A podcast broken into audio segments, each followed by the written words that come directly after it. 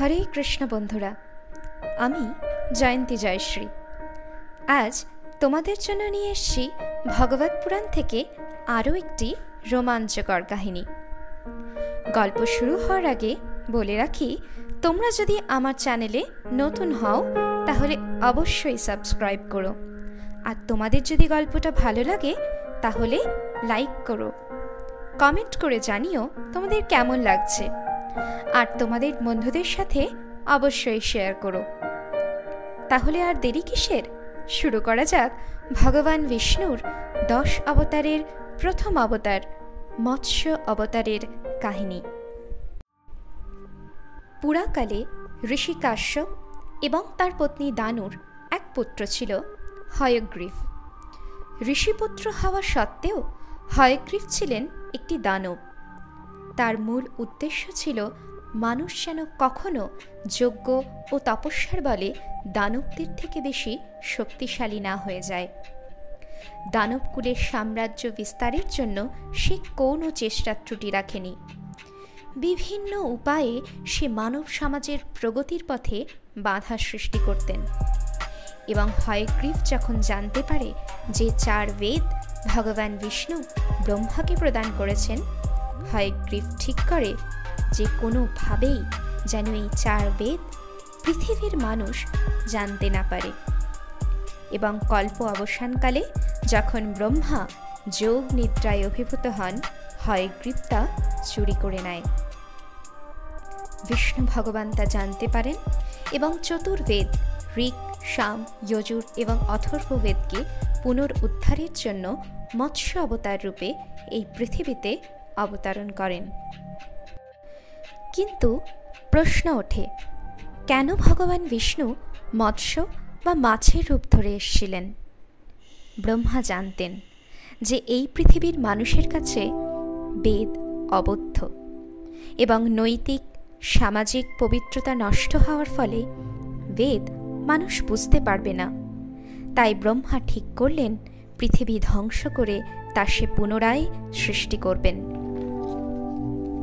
ব্রহ্মা মহাদেবের কাছে প্রার্থনা করলেন যে তিনি যেন পৃথিবীতে প্রলয় নিয়ে আসেন, যাতে ব্রহ্মা আবার এই পৃথিবী নতুন করে রচনা করতে পারেন। ওই সময় সত্যব্রত নামে এক অতি বলবান এবং তেজস্বী বিষ্ণুপরায়ণ রাজা রাজত্ব করতেন।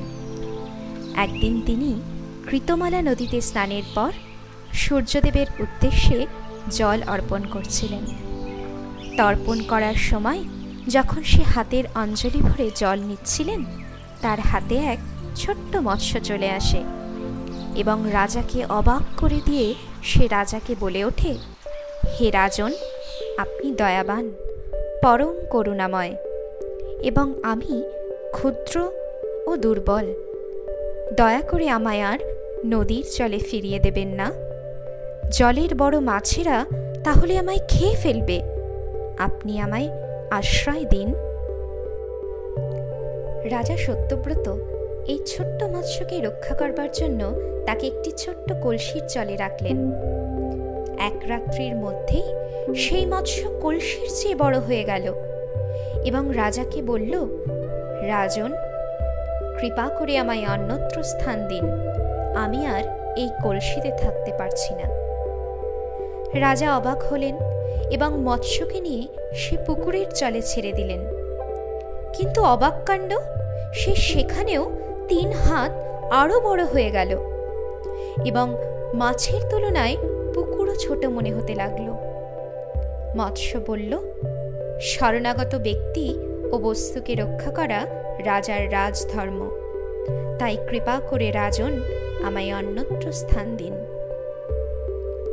মৎস্যর এরকম বৃদ্ধি দেখে রাজা তাকে সরোবরে স্থানান্তরিত করলেন এবং সেই মৎস্য সরোবরেও বিমানান লাগল।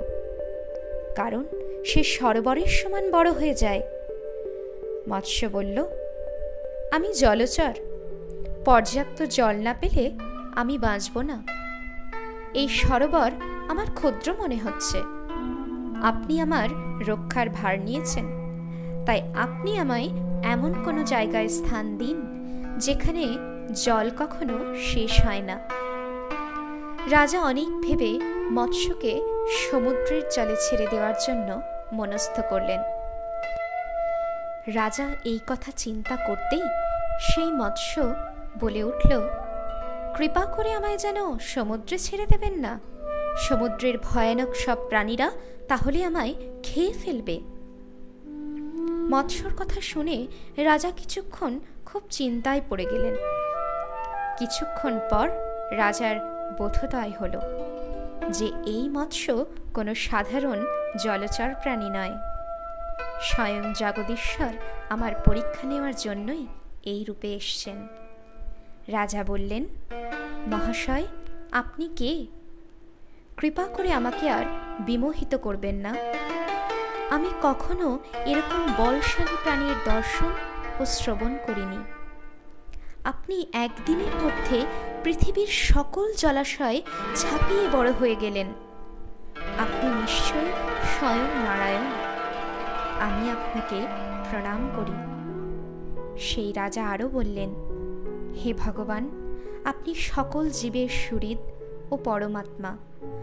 আপনি কেন এই রূপে আমায় দর্শন দিলেন?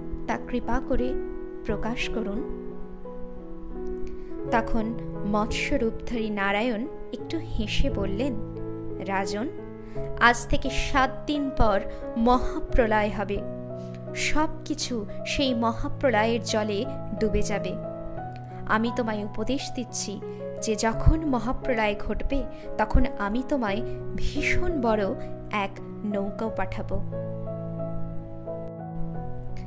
তুমি তাতে সমস্ত ওষুধ, সকল বীজ, সব প্রাণী ও সপ্ত ঋষি ও তাদের স্ত্রীদেরকে নিয়ে সেই বিশাল নৌকায় স্থান দেবে। যখন চারিদিক অন্ধকার ছেয়ে যাবে এবং মুষলধারে বৃষ্টি হবে, একমাত্র ঋষিদের তপস্যার তেজ বলে সেই নৌকো সাগরে সঠিক পথে এগিয়ে যাবে। যখন বৃষ্টির সাথে প্রচণ্ড হাওয়ায় নৌকা টলমল করবে, আমি তখন এক প্রকাণ্ড মৎস্যরূপে আসব। তুমি ওই সময় মহাসর্প দিয়ে সেই নৌকোকে আমার শৃঙ্গের সঙ্গে বেঁধে ফেলবে এবং আমি তীব্র বেগে সেই নৌকো নিয়ে সমুদ্রে এগিয়ে যাব। ওই সময় তুমি আমার ব্রহ্ম বা পরম ব্রহ্ম নামের মাহাত্ম জানতে পারবে। এই কথা বলে মৎস্যরূপধারী শ্রীহরি অন্তর্হিত হলেন। রাজা সত্যব্রত ঠিক তাই তাই করলেন যেমন তাকে ভগবান বিষ্ণু নির্দেশ দিয়েছিলেন। এমন সময় প্রলয়কাল উপস্থিত হল। চারিদিকে মুষলধারে বৃষ্টি। সঙ্গে মেঘ গর্জন জলের স্রোতে সব কিছু ভেসে যেতে লাগল। অন্ধকার ঘনিয়ে এলো। রাজা সকল ওষুধ, বীজ, সকল প্রাণী সপ্ত ঋষি ও তাদের পত্নীদের নিয়ে শ্রীহরির পাঠানো এক বিশাল নৌকায় করে সমুদ্রের দিকে পাড়ি দিলেন। যখন প্রচণ্ড বায়ুর বেগে নৌকা টলতে লাগল, ঋষি ব্রহ্মতেজ বলে রাজা সত্যব্রত এক প্রকাণ্ড শৃঙ্গযুক্ত স্বর্ণ মৎস্য দেখতে পেলেন। বিশালাকায় সর্প দিয়ে নৌকাকে তিনি মৎস্যের শৃঙ্গের সাথে বেঁধে ফেললেন এবং প্রকাণ্ড মৎস্য সেই নৌকো প্রচণ্ড গতিতে এগিয়ে নিয়ে যেতে লাগলেন। এই সময় ভগবান শ্রীহরি, রাজা সত্যব্রত ও ঋষিদের চার বেদের জ্ঞান, সাংখ্যযোগ ও মৎস্য পুরাণ ব্যাখ্যা করলেন। রাজা, সপ্ত ঋষি ও তাদের পত্নীরা সেই জ্ঞান ভগবানের মুখ থেকে শ্রবণ করলেন। সম্পূর্ণ জ্ঞান প্রদান করার পর ভগবান শ্রীহরি সেই নৌকা নিয়ে হিমগিরির শৃঙ্গে উপস্থিত হলেন এবং রাজাকে উদ্দেশ্য করে বললেন যে তিনি যেন এবার এই বিশাল সর্প দিয়ে হিমালয় পর্বত শৃঙ্গে নৌকা বেঁধে দেন। হিমালয়ের যে চূড়ায় শৃঙ্গ বাঁধা হয়েছিল তা আজও নৌকা বন্ধন নামে বিখ্যাত। মৎস্যরূপ ছেড়ে শ্রীহরি সকলকে চতুর্ভুজ বিষ্ণুরূপে দর্শন দিয়ে বললেন, আমি স্বয়ং বিষ্ণু এবং আমাকে জানতে পারলে সব কিছু জানা হয়ে যায়। আমি মৎস্যরূপ ধরে তোমাদের এই প্রলয়কালে মহাভয় থেকে পরিত্রাণ করেছি। এরপর সত্যব্রত এই পৃথিবীতে মনুরূপে আবির্ভূত হয়ে সুর অসুর, নর প্রভৃতি প্রজাবর্গ সৃষ্টি করবে। এই উপদেশ দিয়ে শ্রীহরি অন্তর্হিত হলেন। রাজা সত্যব্রত শ্রীহরির আশীর্বাদে সর্বজ্ঞান সম্পন্ন বৈবস্বত মনুরূপে আবির্ভূত হলেন এবং প্রজা সৃষ্টি করতে প্রবৃত্ত হলেন। সংসারকে মহাভয় থেকে রক্ষা করার জন্যই ভগবান শ্রীহরি নারায়ণ মৎস্য রূপ ধারণ করে এসেছিলেন। যে বা যারা অন্য কোনো চিন্তা না করে ভক্তি সহকারে রাজস্বী সত্যব্রত এবং মৎস্যরূপী শৃঙ্খধারী ভগবান বিষ্ণুর কথা শ্রবণ করেন, তিনি সমস্ত পাপ থেকে মুক্ত হন। সর্বপ্রকার সিদ্ধি লাভ করেন এবং অন্তিমে ভগবানের ধামে ফিরে যায়। এই ছিল মৎস্য অবতারের কাহিনী। আজকের গল্প তোমাদের কেমন লাগল? কমেন্ট করে অবশ্যই জানিও। ভালো লাগলে লাইক করো, সাবস্ক্রাইব করো আর অবশ্যই শেয়ার করো।